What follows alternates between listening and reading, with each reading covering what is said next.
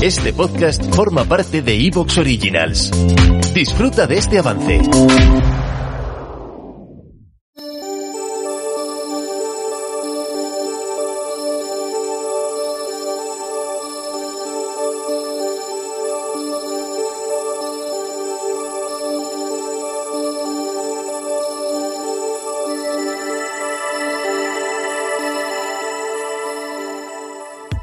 A ver, yo ya he empezado a grabar, ¿vale? Se podrá decir que esto ya es bueno el cometa, canónico.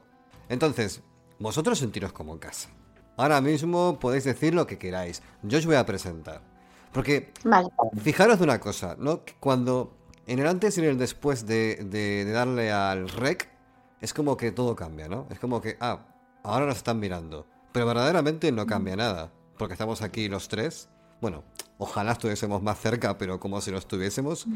Hablando, hablando en esta hoguera conciliar de lo que más nos gusta, que son los libros. Y este en concreto, editoras de lo extraño, de vosotros dos, Amparo y José Montejano, bueno, publicado por Dilatando Mentes. Bueno, yo os voy a presentar brevemente, pero con una trayectoria en esta misma casa, porque además ya la tenéis, porque ya lleváis una temporadita acompañando eh, este podcast.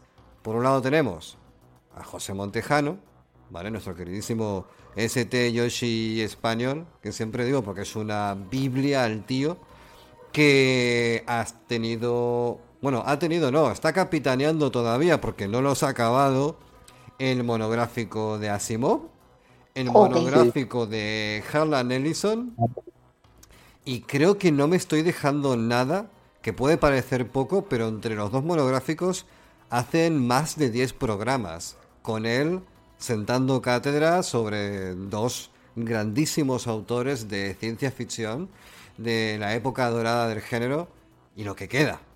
Y luego tenemos Amparo Montejano, que nos ha deleitado con dos programas que le hemos dedicado a lo que es em, la infancia, cómo está representada en el, en el folclore, en la literatura, en lo que es el cuento clásico, todo con motivo de su libro. Recuérdanos, Amparo, cómo, cómo, nos comentabas sobre el libro, por favor. ¿Cómo, cómo, cómo se titulaba? Efectivamente, profanación, efectivamente, ¿qué más? Efectivamente, que era un compendio de cuentos donde eh, la infancia pivotaba como elemento principal y ahí soltabas tus pesadillas a correr. Y bueno, Sí. el libro, si no recuerdo mal, lo publica Luz Negra, ¿puede ser? ¿Ves que tengo memoria? ¿eh? Sí que tengo memoria, sí que me acuerdo. muy bien, muy bien. Muy, que- muy bien.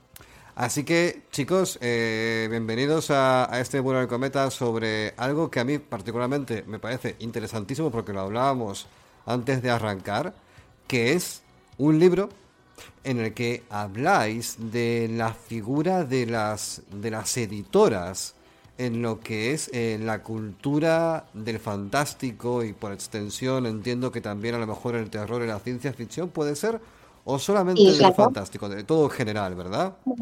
Eh, por lo fantástico metemos todo. Vale. O Todo. sea, la figura femenina como, como editora, como selectora, como artífice y alquimista de páginas y libros. Así que a mí me parece un tema brutal, porque además es una figura, si ya de por sí el editor es una figura que se mueve mucho tras bambalinas, que a lo mejor a veces nos suena un poco más o un poco menos cuando también es escritor o ha hecho cosas como nos comentaba José con Harlan Ellison, que montó todas las visiones peligrosas. Esto en cierto modo es un papel de editor y coordinador de la antología, aunque él luego efectivamente eh, delegase la tarea de hacer que el libro se hiciera libro en manos, en otras manos que no eran las suyas. Pero el caso es que aquí tenemos unas figuras femeninas. Vamos a hablar de, de mujeres que se han implicado en la industria del libro para reivindicar la cultura de lo fantástico. Entonces, yo mi primera pregunta con esto, fundamental, es, creo que es bastante sencilla, es qué os ha motivado a, a embarcaros en este proyecto, porque no es fácil en el sentido de que a diferencia de una novela o un compendio de relatos, esto requiere una profundísima labor de investigación previa. ¿Qué os ha motivado a meteros aquí? Pues un poco eh, el, gusanillo y, el interés por, como tú decías, profundizar más en este sector. Al final, mm, cuando vas adentrándote en la vida y obra de muchos autores, eh, vas también tirando un poco del hilo de todo ese círculo de personas que les rodeaban. Y al final también surge la faceta o el papel del editor. Pero como tú decías, siempre eh, surgen como grandes eh, revelaciones o grandes papeles, especialmente masculinos, en el papel de la coordinación y edición. Mm. Desde, hemos mencionado a Harlan Ellison, pero John W. Campbell también, eh, Hugo Gersbach, siempre una serie de papeles muy representativos en los rumbos que ha tenido pues la literatura fantástica, especialmente pues a lo largo de, los últimos 100 años.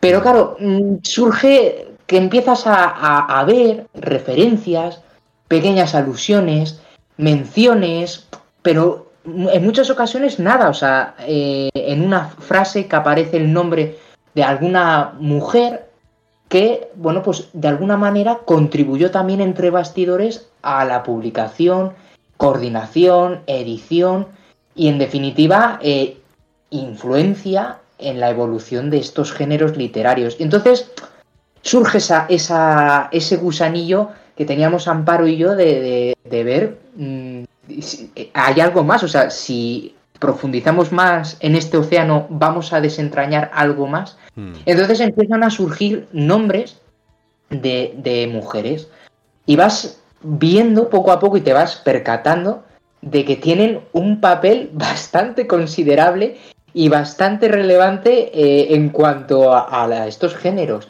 Desde, podríamos decir, finales del siglo XIX hasta, bueno, hasta prácticamente nuestros días, en mm. pleno siglo XXI.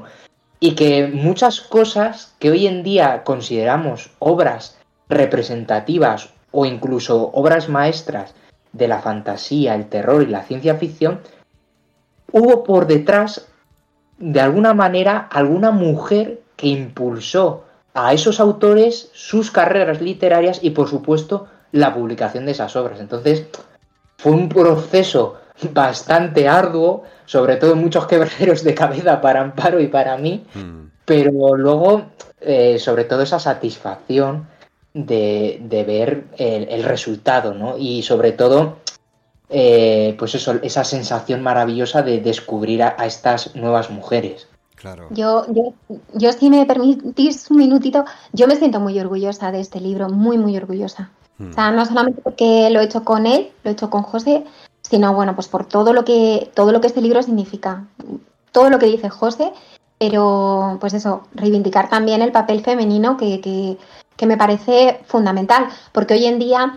Em, hoy en día el, el, papel de la mujer en la literatura es innegable. O sea, eh, tanto en, la faceta de edición como en la faceta de, escritura, de ser, de ser autoras, pero, pero hay, amigo, que es que estamos hablando de finales del siglo XIX, mediados del siglo XIX, principios del siglo XX, un mundo, bueno, pues con, pues un mundo pues con unos mm, convencionalismos, una misoginia, un, entonces te das cuenta de, lo valientes que fueron estas mujeres, no solamente las escritoras, sino también indudablemente las editoras, que muchas de ellas tenían ese plus de que eran igualmente escritoras y mm. trabajaban con seudónimos, trabajaban, no sé, creo que, creo que es un, viaje apasionante el que se hace en el libro y, se descubre, bueno, pues eso, eh, la vida de estas mujeres, la vida de trabajo, la vida literaria en sí, pero indudablemente eh, todo sincopado con, pues, con ese ritmo de vida ¿no? y,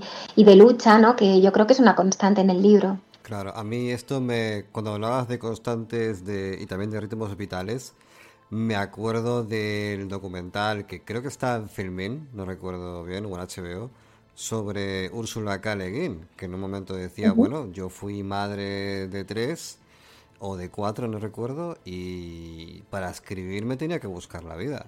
Porque este, un tema muy, muy parecido a este, tuve justamente esta mañana con una amiga en el que hablábamos de, del papel de, de la, bueno, mejor dicho, la personificación de la aventura, la representación de la aventura.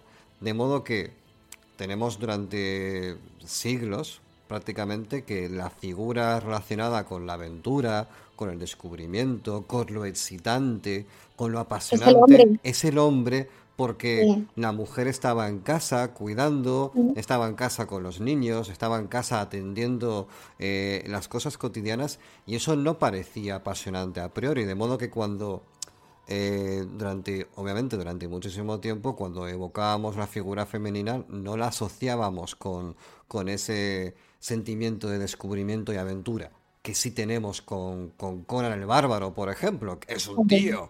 Entonces, hablábamos justamente sobre el hecho de que eh, esto ha ido cambiando, porque creo que nos hemos dado cuenta, o al menos es mi percepción, puedo estar equivocado, de que las narrativas en ficción sí, sí que son capaces de cambiar las narrativas sociales. Porque vengo de ver Mario, prácticamente, no hoy, fue ayer, y, y, Peach, por ejemplo, ya no es, ¿eh?